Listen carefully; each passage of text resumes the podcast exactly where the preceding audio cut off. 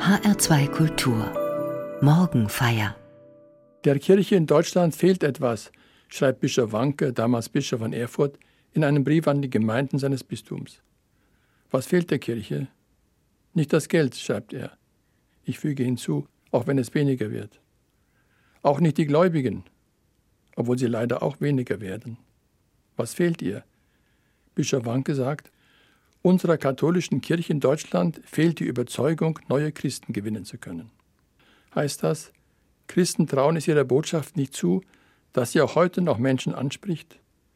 Die alte Botschaft des Evangeliums hat durch die Jahrhunderte Menschen Hoffnung geschenkt, auch angesichts großer Katastrophen, und Menschen bewogen, ihr Leben zu ändern. Taugt die Botschaft nicht mehr für die Menschen unserer Zeit? Oder ist die Kirche vielleicht zu sehr darum besorgt, die, die zu ihr gehören, bei der Stange zu halten? Und ist damit voll ausgelastet? Aber dennoch verlassen viele die Kirche. Bischof Wanke spricht nicht von neuen pastoralen Strategien, um Menschen anzusprechen, oder von der Nutzung der neuen Medien, oder von der kritischen Überprüfung unserer kirchlichen Sprache, ob sie noch geeignet ist, die Menschen unserer Zeit zu erreichen. Das alles und vieles andere ist sicher notwendig, um Menschen neu für die Botschaft der Kirche zu begeistern. Aber Bischof Wanke setzt tiefer an. Es geht ihm um eine Überzeugung, wie er schreibt. Das heißt um eine innere Einstellung und Haltung. Dazu noch zwei Sätze aus seinem Brief. Ich habe die Vision einer Kirche in Deutschland, die sich darauf einstellt, wieder neue Christen willkommen zu heißen. Und dass eine Ortskirche nicht wächst, mag auszuhalten sein. Dass sie aber nicht wachsen will, ist schlicht unakzeptabel. Bischof Wanke schreibt von Überzeugung, neue Christen gewinnen zu können. Darin liegt für mich zunächst die Frage nach der Bedeutung der Botschaft Jesu für mich persönlich. Ist sie mir so wichtig, dass ich möchte, dass auch andere sie entdecken? Welche Erfahrungen habe ich mit dieser Botschaft gemacht? Was würde mir in meinem Leben fehlen, hätte ich diese Botschaft nicht gehört? Und dann eine weitere Frage. Was kann ich tun, um Menschen mit dieser Botschaft in Kontakt zu bringen und für den Glauben zu gewinnen?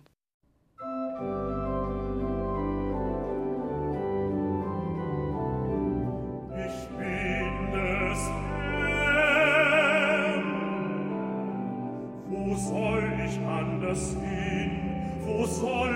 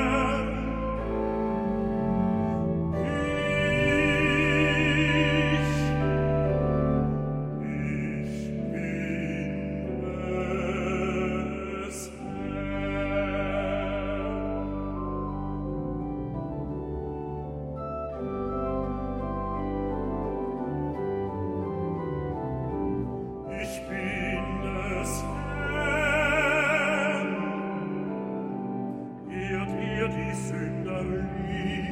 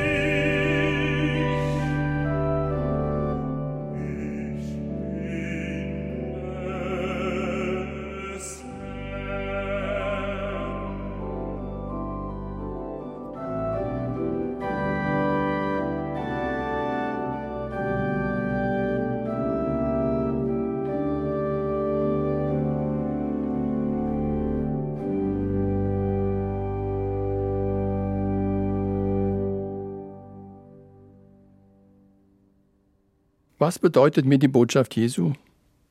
Als Anregung für die Antwort auf die erste Frage möchte ich auf das Evangelium dieses Sonntags zurückgreifen.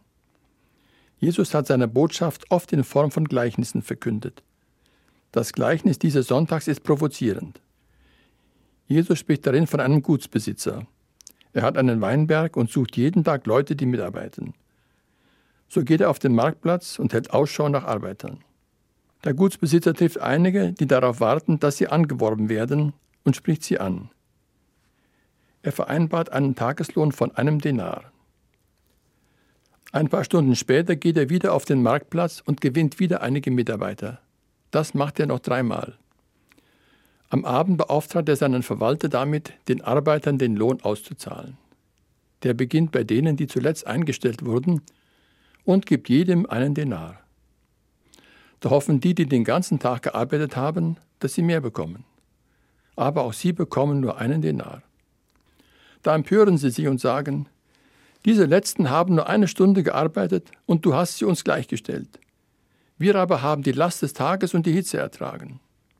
Der Gutsbesitzer antwortet einem von ihnen, Freund, dir geschieht kein Unrecht. Hast du nicht einen Denar mit mir vereinbart? Nimm dein Geld und geh. Ich will dem Letzten ebenso viel geben wie dir. Darf ich mit dem, was mir gehört, nicht tun, was ich will? Oder ist dein Auge böse, weil ich gut bin?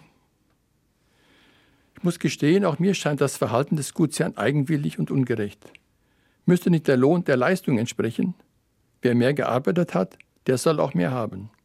Das Gleichnis Jesu weckt Widerspruch. Es kann jedenfalls nicht als Maßstab für Tarifverhandlungen gelten. Zum Verständnis könnte man auf Folgendes hinweisen. Die Situation für die, die den ganzen Tag warten mussten, bis jemand sie eingestellt hat, war auch nicht leicht. Sie lebten ja als Tagelöhner mit ihren Familien von dem Lohn jeden Tages. Das Warten darauf, ob man sie braucht, war wahrscheinlich sehr belastend. Ähnlich wie das Arbeiten für die, die früh angeworben wurden. Diese konnten jedenfalls das Gefühl haben, am Abend habe ich einen Denar verdient und so ist wieder für einen Tag gesorgt. Jesus erzählt diese Geschichte als Gleichnis, und zwar als Gleichnis für das Reich Gottes. Das heißt, es geht um das Handeln Gottes.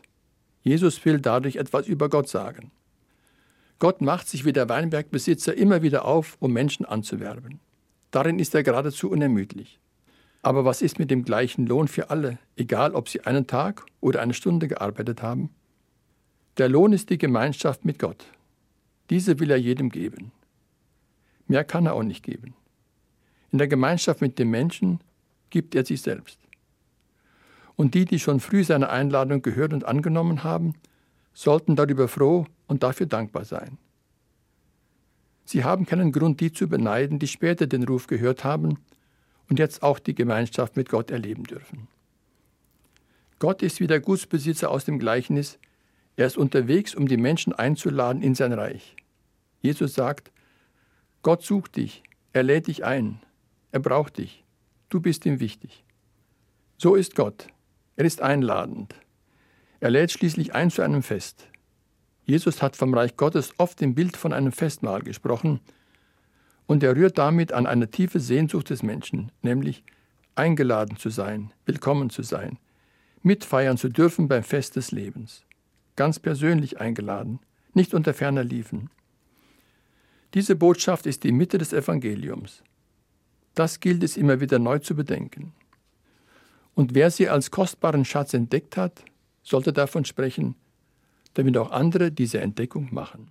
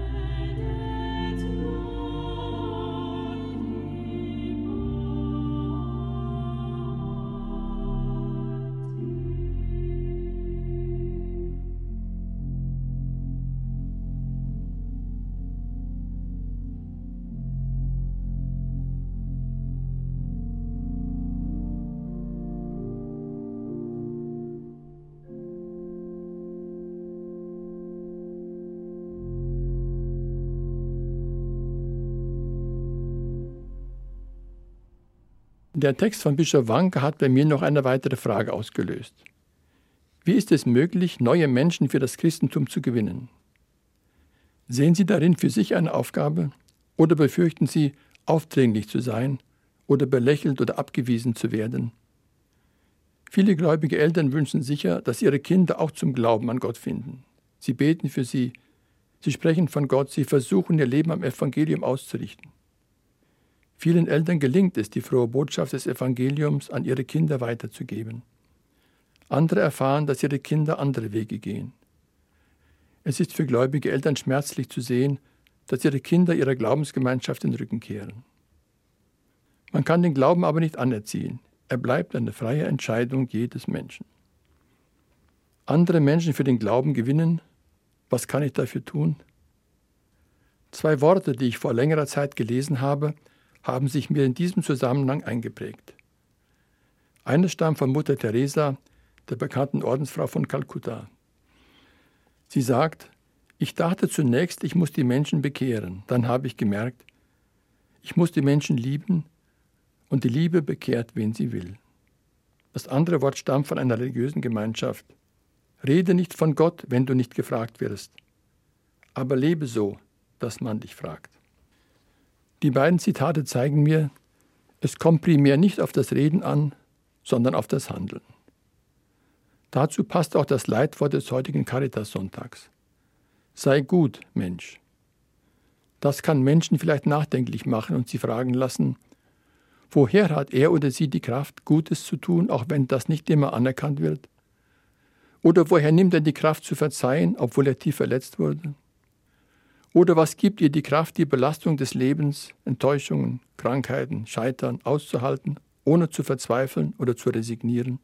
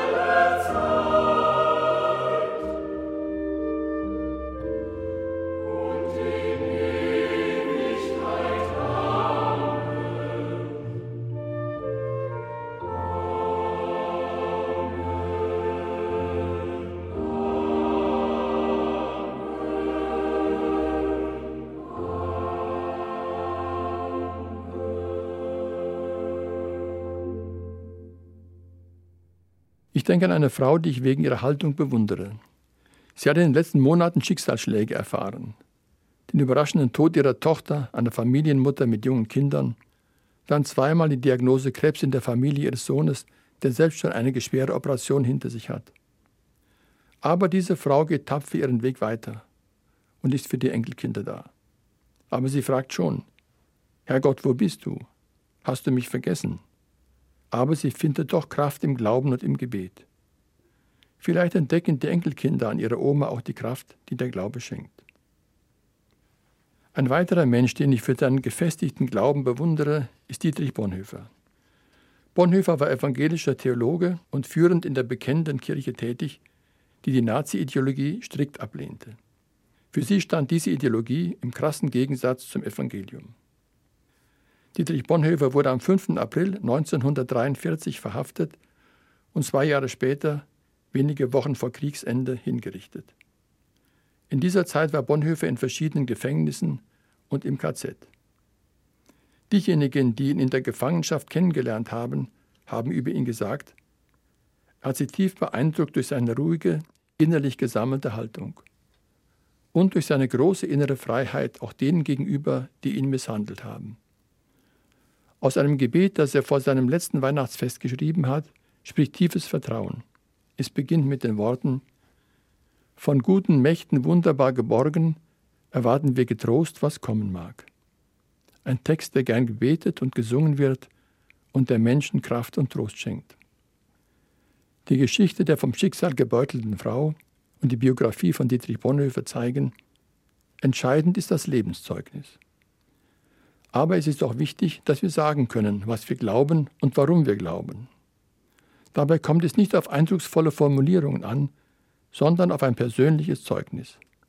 Als Antwort auf die Frage, was bedeutet mir der Glaube an Gott? Welche Erfahrungen habe ich mit dem Glauben gemacht? In welchen Situationen hat er mir Kraft gegeben? Ich denke dabei an eine Erfahrung vor einigen Jahren. Ich stand vor einer wichtigen Untersuchung mit ungewissem Ausgang. Da stieß ich auf folgendes Wort aus dem Psalm 37 des Alten Testamentes.